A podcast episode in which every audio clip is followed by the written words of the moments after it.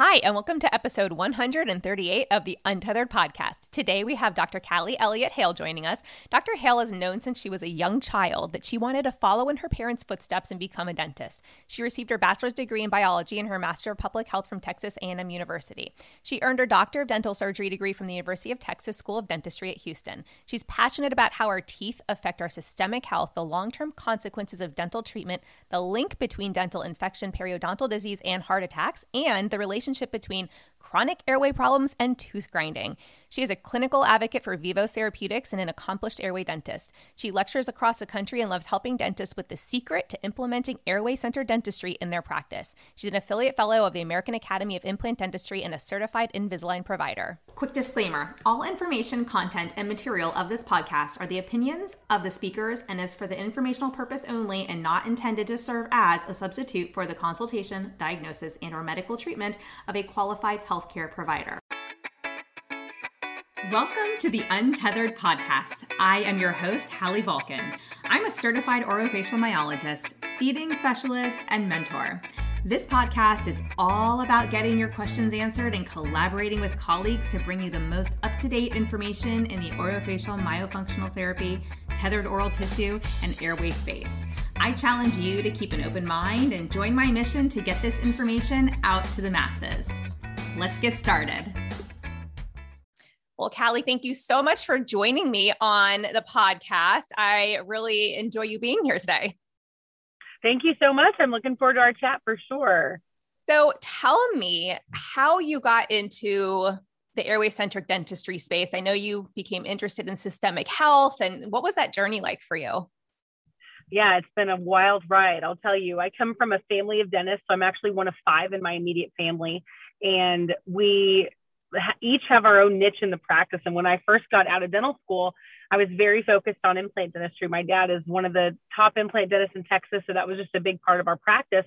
And I would just start noticing some failures here and there with people cracking their teeth, breaking their teeth, loosening a screw on an implant. There was all sorts of things that were sort of becoming, you know, more more known for me as a very new dentist and i just fell in love with it. I fell in love with with trying to figure out what our body's trying to tell us from a very basic level.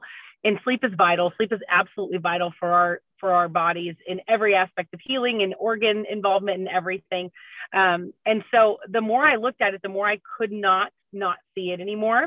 And i just started screening. I just started you know i, I watched I listened to some podcasts and i watched some videos on sleep apnea and how that can sort of manifest in our mouth and I wasn't even treating it at that point, not at all. I, I, just wanted to help these patients figure out if they had a sleep disorder or not.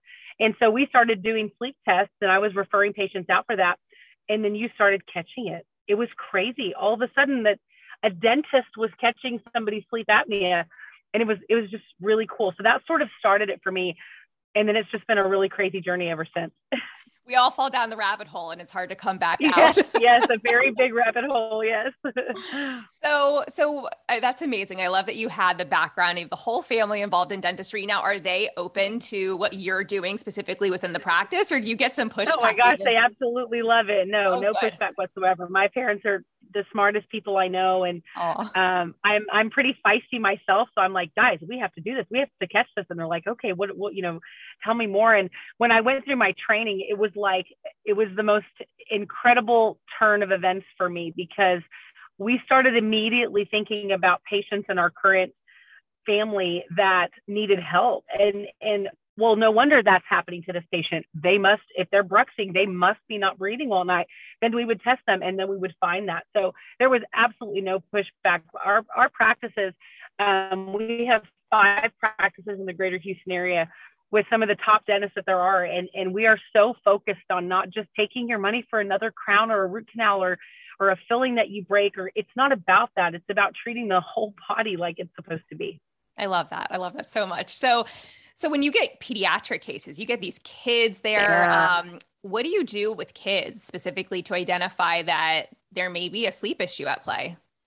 Yeah, so that's probably the most passionate aspect of all of the all of the sleep I do is is catching it in these little kids to help them get off of their ADHD meds, to help them stop bedwetting, just to get them rested at night. Um, I do a monthly seminar for my own current patient family, and now it's turned into people that are not even patients. I have teachers come, I have ENTs come, where they just want to hear what is this Kalli Hale person talking about? What is she doing in her office? And with the little ones, there are some very basic signs that a dentist and a RDH can be looking for. Grinding is the most obvious. Um, and then we all have the quintessential mouth breather in the chair that has to hold their breath while you're cleaning their teeth and they just can't even, they're fidgety and, and there's just a lot. So with us, we have some very specific forms that the parents fill out when they come in, a sleep questionnaire, something very basic that will just alert me to if I don't see an obvious sign in the mouth, maybe there is still something co- going on. We need to be looking a little further. So we start as young. I mean, the youngest I've put into a, a sleep appliance or a removable guide is two and a half. That's a very hard age to do it that little, though, because you just have to tell the parents have a lot of patience with them. But they were so desperate. There was such a sleep and breathing problem going on um, that we needed to try something, and something was better than the pacifier for sure. So we just do a lot of educating in the practice, and um, you can't hurt these little kids with these nighttime appliances at all. So if there's even an inkling that maybe they need it, we absolutely put them in it. What what kind of appliances are you using with these little ones? So I'm a Vivos integrated provider. I'm a clinical advocate for Vivos Therapeutics. So I just adore their appliances. I use the Vivos Guide series. Oh, cool. Okay. I'll have to look into that. I'm trying to find something actually for my three and a half year old right now. And, you know, I put my four year old in an ALF appliance. Um, she's now six. So she was in that for just, it was, she only needed nine months. We were in it for a year because of the pandemic, but uh, it was it worked wonders. And I'm telling you, this picky yeah. kid who had all kinds of sensory, you know, like fight or flight, oh gosh, rest yes. and digest, she yes. is a different kid. And now she at six is trying foods without being asked and adding new foods to her diet. I and love that. Not oh my God. Yeah, I mean, not complaining yeah. about seams in her and shirt or her socks. Yeah. And you yeah. know, it's like obviously I care as a mom about how wide her palate grew and how her airway, you know, she's a closed mouth breather. She breathes through her nose. She's not yay, getting sick as yay, much, you know, yes, it's yes. there's so much just systemically that has improved for her. So I'm looking at my three and a half year old and she's got, you know, she's got decent spacing between her teeth, but she's my kid who has allergy or viral induced asthma. They can't seem to make up their mind. And oh,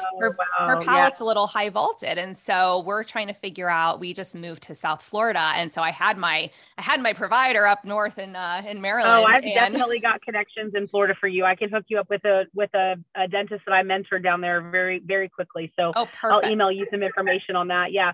Um, the neurological consequences of these little brief periods of hypoxia, and sometimes they're not brief, but even even the briefest moment where your child is struggling to breathe affects everything sensory, big time. I mean, big time. Yeah. These kiddos just have to rest. They have to get adequate REM sleep. And we're just not finding that in the ones that have sleep disordered breathing. So everything that you're saying are little ones that I treat every single day. So I will be happy to connect you with somebody over there so you can try to get some help. Absolutely. Amazing. Thank you. Yeah, I've, I've been, I've been emailing around and most people are like, I'm like, maybe they might have some type of growth appliance and uh, you yeah. know, it's, it's just, yeah. it's tricky yeah. when you're working no. with three and a half. It's not, she's not even six yet. And I know, know, I know we I like know. early intervention, but that's, early intervention to most people is six, not three. I know, I know. Yeah, but you definitely can. So yeah. And she also was my baby who was released at day five, tongue and lip. The child suctions better than most oh, adults. Like yes. she, you know, I'm like, we, we can do this. Like we are totally doing yes, this. You absolutely can. You absolutely can. So I know you mentioned some of the signs that you have your um, hygienists look for in the chair or that you look for as a dentist in some of these kids. And I think, you know, that might be really eye opening to some parents, especially these kids who have a hard time with their mouth breathers and you're cleaning their teeth and they feel like they're, you know, swallowing back saliva or they're wiggling around in the chair because they can't breathe well because they're not nasal breathers. Exactly. Um, right. What are other signs that you tell parents to look for in their child that might indicate that they need to be evaluated further by an airway centric dentist? Yeah, the the hyperactivity ADD ADHD discussion is probably the most prominent because by the time the kids get to me and they're maybe they're already on the medications, that's a that's an immediate um, discussion for us. The other is bedwetting, anger issues, oppositional defiant disorder. I've had a couple of kids come in with that sort of odd diagnosis where they're just unhappy. Mm-hmm. Um, and I am too when I'm tired. So I have a just a very eye-opening discussion with them that let's do a sleep test. I use a home sleep test machine that's FDA cleared for ages two and above. So sometimes I'll just send them home with that so that we get a better reading because they're in their own bed and it's not like this, you know, the in-test polysomnograms are really important when you need them, but they can be booked months out, six, eight months in Texas. And I'm like, what am I supposed to do for that long? Just let them suffer? No.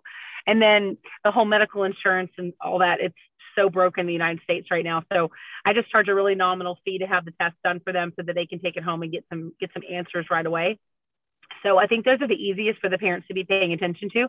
But the most obvious is just that their teeth, kids' teeth are crowded. I mean, if you look at their te- your kids' teeth and you're like, oh, you need braces. Like, no, actually, you need early intervention orthodontics. I, I was just saying this last night as I was recording my course. I'm like, pretty much anybody going into orthodontia has a myofunctional disorder. So we should Absolutely. be looking at why Absolutely. we need braces, yeah. why we need a rapid palatal expander. And hey, if your kid is younger, we should be catching this and doing some early intervention ASAP as so soon as true. it's identified. Yes. yes. We need so many more myofunctional therapists, and they need to be the hygienists. They need to be these people that are in our kids' mouths every six months and I tell all of mine, I'm like, I wish I have, I have a, a hygienist who's a myofunctional therapist in my office.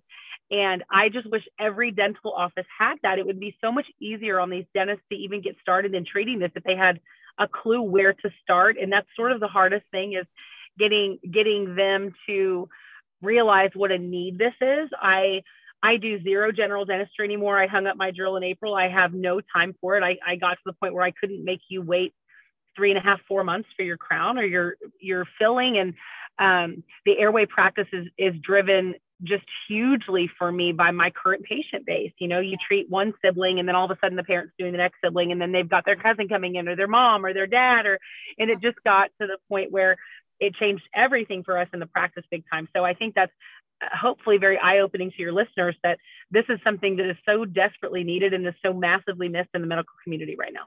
Absolutely. And it's it's interesting because that happened too when I started to implement orofacial myology in my on with my caseload. I basically looked at these kids and I went, "Hey, you know what? I came back from this course. I want to do an eval on your child in their next session. I'm not even going to charge you anything extra, just the normal session rate let me get your my hands on their faces in their mouths i want to see holistically you know from an oral motor a sensory oral motor standpoint what's going on and every every parent was like oh yeah okay fine a free eval go for it like yeah. let me know what you find yeah. so yeah. it was so eye-opening because i think you make a really good point that every rdh needs to be trained in this so that they know what to look for when the patients are in the dental chair and i think that every slp exactly. and ot needs be trained in this because so many of our sensory oral motor issues are directly tied to an gosh, orofacial myofunctional absolutely. disorder.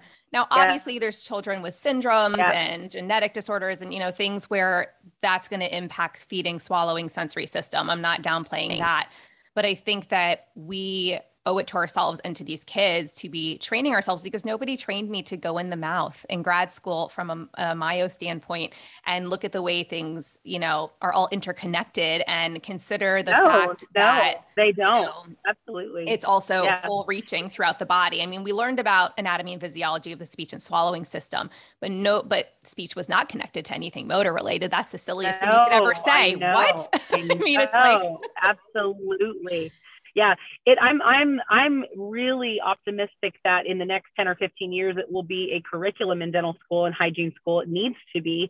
Yeah. Um, the sleep aspect. I went to the University of Texas Dental School in Houston, and I just hired a, a brand new graduate. Um, she graduated this year in May, and she'd actually had some sleep courses, and she had done some I think two or three mandibular advancement devices in dental school, which is why I hired her. I snatched her up as quick as I could because the the ability to get some of that stuff done in your GP program is very very rare. And she's a total go-getter and um, all the doctors that i have are, are doing great but it needs to be part of their screening. It needs to be as important as your decay diagnosis um, these kids and their tongue ties and their tonsils and their swallows and all of that needs to be part of yeah. your periodic exam when you go in and check. yeah, I mean, I, you I, you may not be surprised to hear. I mean, there's I think I can count on two hands how many total programs in the United States have pediatric feeding as part of their program for speech pathologists. And for me, that's the entry yeah. point into Myo for an SLP. You know, if we do not have I think for me, I was already a feeding specialist. So to enter into the world of Myo, it just kind of all clicked and made sense. And I was like, oh, okay, now I see it all just through a different lens. And this just makes so much sense. Now I had to teach right. myself ped feeding. They didn't teach me that in grad school. I only learned about adult dysphagia. And with right. you know, Myo, I know they're starting to integrate more Myo into it, but that's where I was like, there's this big missing, like gaping hole in our industry. And Huge. so that's why I created yeah. the pediatric, the Feed the Peds pediatric feeding screening tool. So at least we could start identifying these kids and then figure out who we can refer them to if that's not you who screened, you know. And then I created the fast myo screening tool because I was like, we need to have another lens so that we're looking at myo skills, even though they overlap with feeding really, you know, four plus traditional Myo is a very different program than with our sensory absolutely our sensory oh motor oh feeding gosh, kids yeah. under four. And it's like, why isn't anybody teaching this? And so that's where Feed the Peds was born because I felt like I've got to fill this void because for me, I can only reach so many children. Like, how do we get to these Same. other kids? like, I feel like we're living parallel lives here, right? And now everyone's like, we're like, where's your Myo course? When are you coming out with the Myo course? I was like, I'll create it. I'll know. create it. I've been saying yes. this since Good fall of 2019. You. And it's like just yeah. this week rolling out finally. And I'm like, oh my gosh. Yeah. But well, it's going to be great, with, Hallie. It's going to be you. great. It is so, so, so needed. And I think the biggest disconnect is the corroboration between the different medical specialties. Yeah. So SLPs aren't working with cardio and they're not working with sleep physicians. There, it's it's the link between the two are that's what like you're saying that's the gap that's missing and when they're not associating speech issues with sleep disorder breathing and obstructive sleep apnea that's where the cor- the corroboration fails. And it's it's been really crazy to me how seamless and not always but how really seamless it's been for an ENT to be leaning on a dentist to help with a sleep apnea patient especially when they're CPAP intolerant. When they aren't wearing their CPAP they are right back where they were day one. And the ENTs are pulling tonsils and adenoids all the time. And then that's kind of where it stops for them. And but now that they realize that there's more that can be done to support that, um, it's been it's been really it's been really eye opening for me. Of course, you have the ones that want nothing to do with what you're talking about, and they, you know, they well, that comes with every they are the, the higher right. But in a general sense, the more we can lean on the other providers and and utilize, we are all so smart in utilizing the the best parts of what we understand, the better it's going to be for the patient. Yeah, absolutely. I mean, I think that whole team approach is something that we all preach so much and that we do so because it's it's critical. It is critical to the success right. of a patient's case to have all the important players on the team so we can have those discussions and figure out the best like individualized treatment plan for this patient. Um, and you right. know, one of those one of those members, especially for our little ones, are their teachers or their daycare providers. And I I've know, absolutely. Reaching that like because I so I used to go into preschools at once upon a time to treat these kids, and my team still does. They still go into homes and daycares and preschools and I would go and pick up a kid and take him back, you know, after his session. And I would walk in during nap time and you hear this kid just like snoring, like, oh my God. I'm like, is that kid sick? And the teachers are like, no, he always sounds like that. And I'm like, what nobody thinks to say oh, anything no. like what is oh, going oh, on and so oh, that was a yeah, big sure. that was like maybe six years ago or so five years ago that was a big wake up call for me and i went huh we need to educate these teachers on what to look for and when to refer because it's not just speech language or messy eating it's kids who have open mouths during nap time every single day kids who are every day snoring yeah. or maybe they're not snoring but you can hear them breathing you know audible breathing any sort and of so, turbulent airflow that's what yeah. i say i'm like you shouldn't be hearing anything if you're yes. hearing any little any noise like that, purring or whatever they like to call it, because some of them think it's cute. And I'm like, it's not cute. We need to fix it. Yes, yes. And so I've become yeah. like my my new passion that I like want to work on in 2022 is figuring out how we can get these airway screenings as part of a national, you know, approach to checking children whether it be, uh, I mean, I know they do the APGAR scale, but I feel like that could even go a little bit further at birth. Yeah, but that's um, not even, yeah, but APGAR right early on. I mean, I'm, girl, we are soul sisters. I have told my husband, I want to be in the Texas Senate telling them, why are we screening for scoliosis and hearing? Yeah. And eyes. Yeah. Like we need to do that. I'm not saying we shouldn't be yeah. screening their eyes and their and but their that's spine. that's the whole thing. But to do that at kindergarten, yeah. like hopefully by then we we sort of have an idea on how that stuff's developing yeah. but we absolutely need to be checking their mouth and their sleep yes. and their swallowing and that could i mean i would I would go to schools every day and just fill out the forms for these kids if I was given the opportunity. So absolutely, it needs to be done at the at the state level, even the county level at first, just just to get people aware of it. Uh, amen. yeah. I mean, and, and so we, I was just joking that we might get fired by the last private school that we did school screenings for because like 50% of the kids came back with a tongue thrust or open mouth breathing. Or, I mean, and it's no wonder these kids have been in That's masks the national year, statistic. but it's yes. also yes. pre masks, pre pandemic. We have like 33 to 50% of kids who present with a tongue thrust or mouth breathing or some t- form of orofacial myofunctional disorder. And so, you know, in the young yes. pediatrics and was like, oh gosh, like they're gonna they're gonna think that we think something's wrong with every kid, but really I can't not report it. So you know we of do course, go in and we do this with schools that welcome us in. But like you said, my my mission is like starting at birth and then in the daycare programs and in the you know pre-K kindergarten and even middle elementary when they i think around third grade they do um, at least down here where we are in florida they do the vision and hearing screenings again i want vision hearing airway i want that to all be happening yes. at the same yes. time. So like we are again speaking the same language. I know it's so important. It is I mean, so important. Honestly, if you're having vision issues or you're having your hearing issues, what's the etiology of that? It's likely related to your mouth or your airway. So why are we not looking at the actual cause? Why are we looking at the symptoms, right? Like that's I'm not saying do away with it because it's widely accepted and it'll give us hopefully some information that takes us back to the mouth but let's add in the other piece, right? Like that's yes, so yes. And ear infections, and especially with kids that have ear tubes, I'm like, okay, well then your swallow is definitely not proper because you're not yeah. draining the eustachian tube. Yeah. You probably need a chiropractic adjustment, and it just keeps going. Oh my goodness, yeah, absolutely, girlfriend. yeah, I love it. I love it. So, is there anything else that you would tell teachers to pay attention to if they have these kiddos in their classroom? Yes, the kids that cannot focus. And if and if you suspect that your student may have a sleep disordered breathing issue, you see that they're always stuffy, their nose is always running, they're mouth breathing while they're working in quiet. Um, they cry a lot. Maybe they just can't handle the day. Any any little task just sends them over the edge. Please find somebody trained in myofunctional therapy in airway centered dentistry to get a consultation with. It's not just who does that kid's dental insurance cover? Go get your free cleaning. It has nothing to do with that. It needs to be yeah. properly evaluated by somebody that is highly trained in this. I love that. I love that. And I know uh, we, we all hope insurance will at some point catch up, but that's, that's wishful thinking. yeah. We can't let our kids suffer until they do. So no, I exactly. could care less about them. exactly. Exactly. I mean, for yes. me, health first. So if I, it's like, if you've got Absolutely. a little extra money sitting on the side, that should go towards your child's health because Absolutely. ultimately you're going to prevent an entire snowball of more health issues that you'll yep. spend a heck of a lot more money on down Absolutely. the road if we address it now. So that's that's right. always my little rant on that one.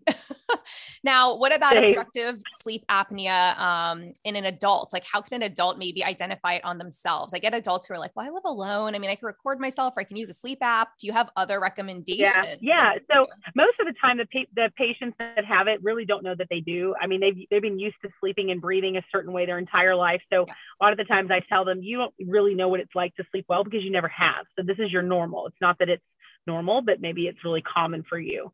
Um, so I think a, a, really good home sleep apnea test machine is the best thing for them to do.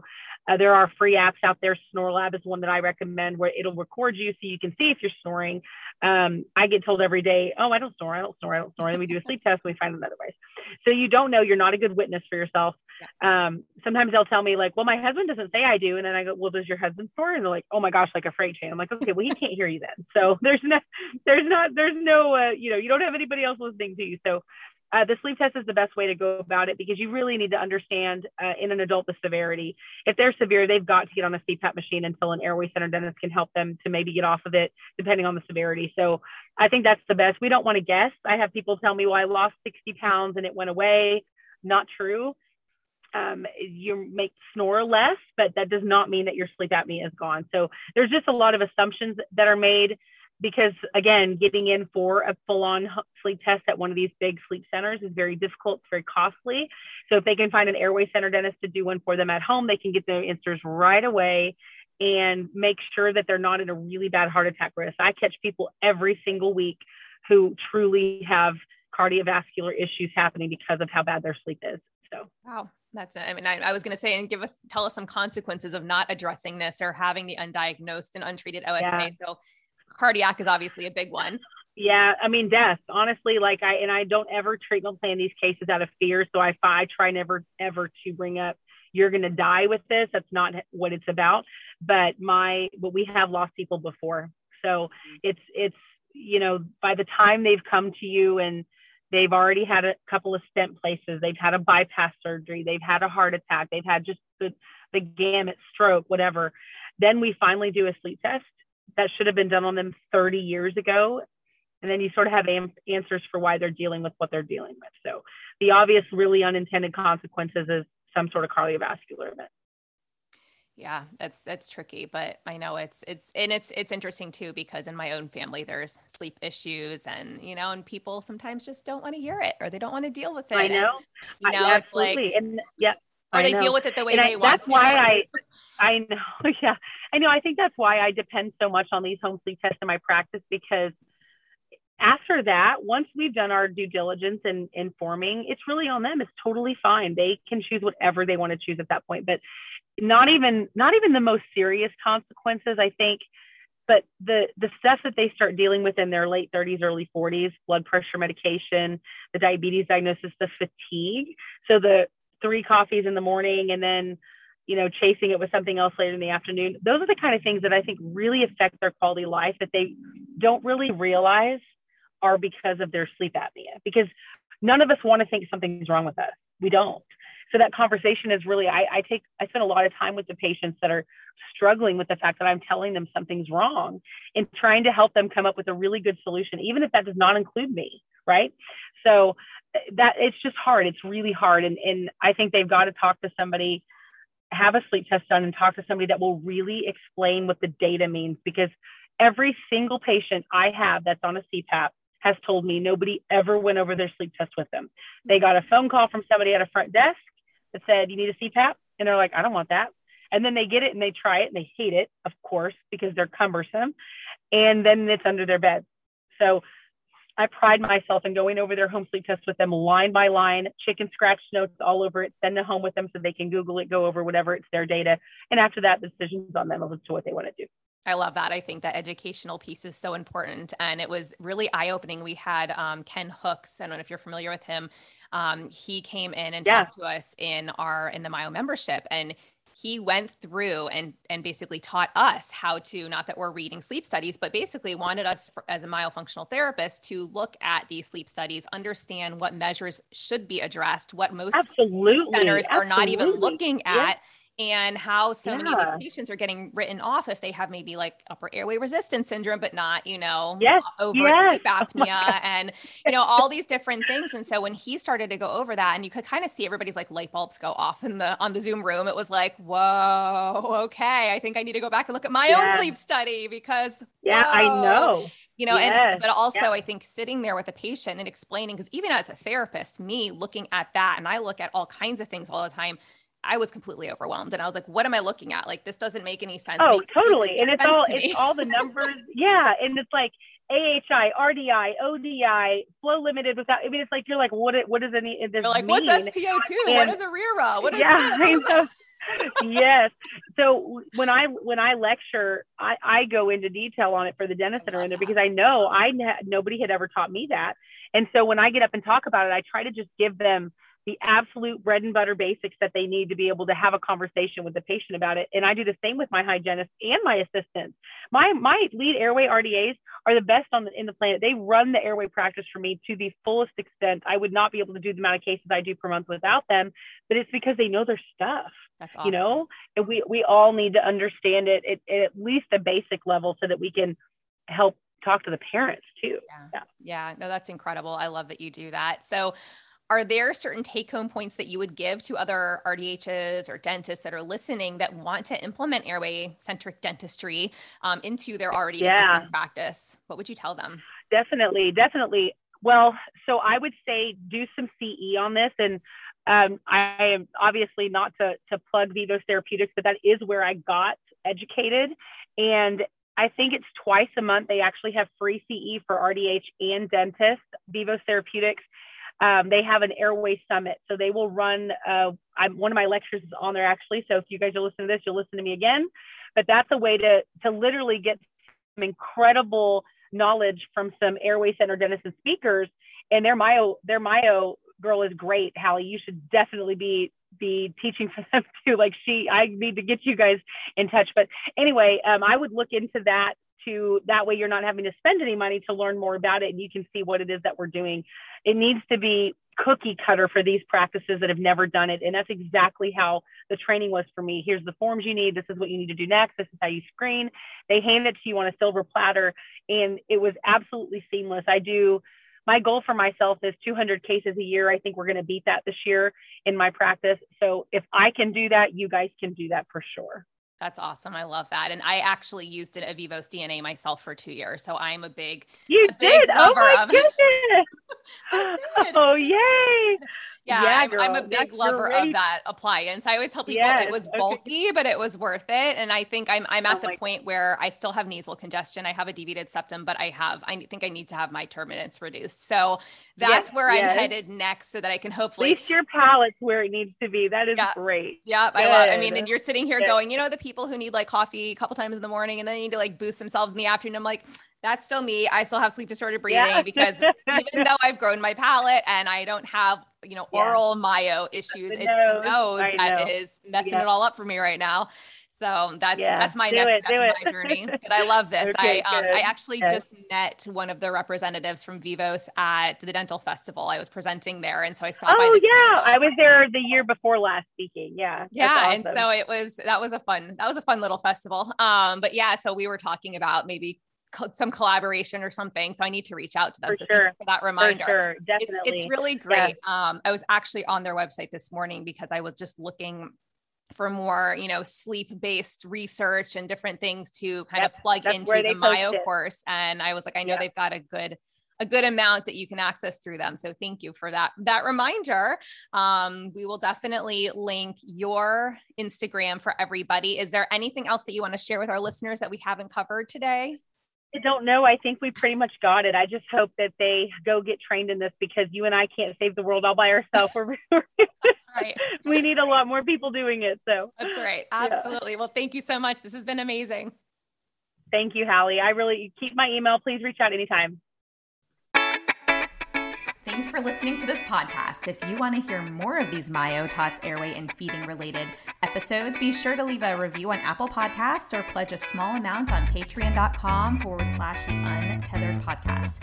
If you found value, others you know in this space will too. So be sure to share this episode on your social media platforms and join us over on Facebook, on my Facebook page at Hallie Bulkin Biz, on Instagram at, at Hallie Bulkin, and you can head over to the untetheredpodcast.com to grab a copy of the show notes, um, where you can also subscribe to be kept up to date on the latest podcast episodes.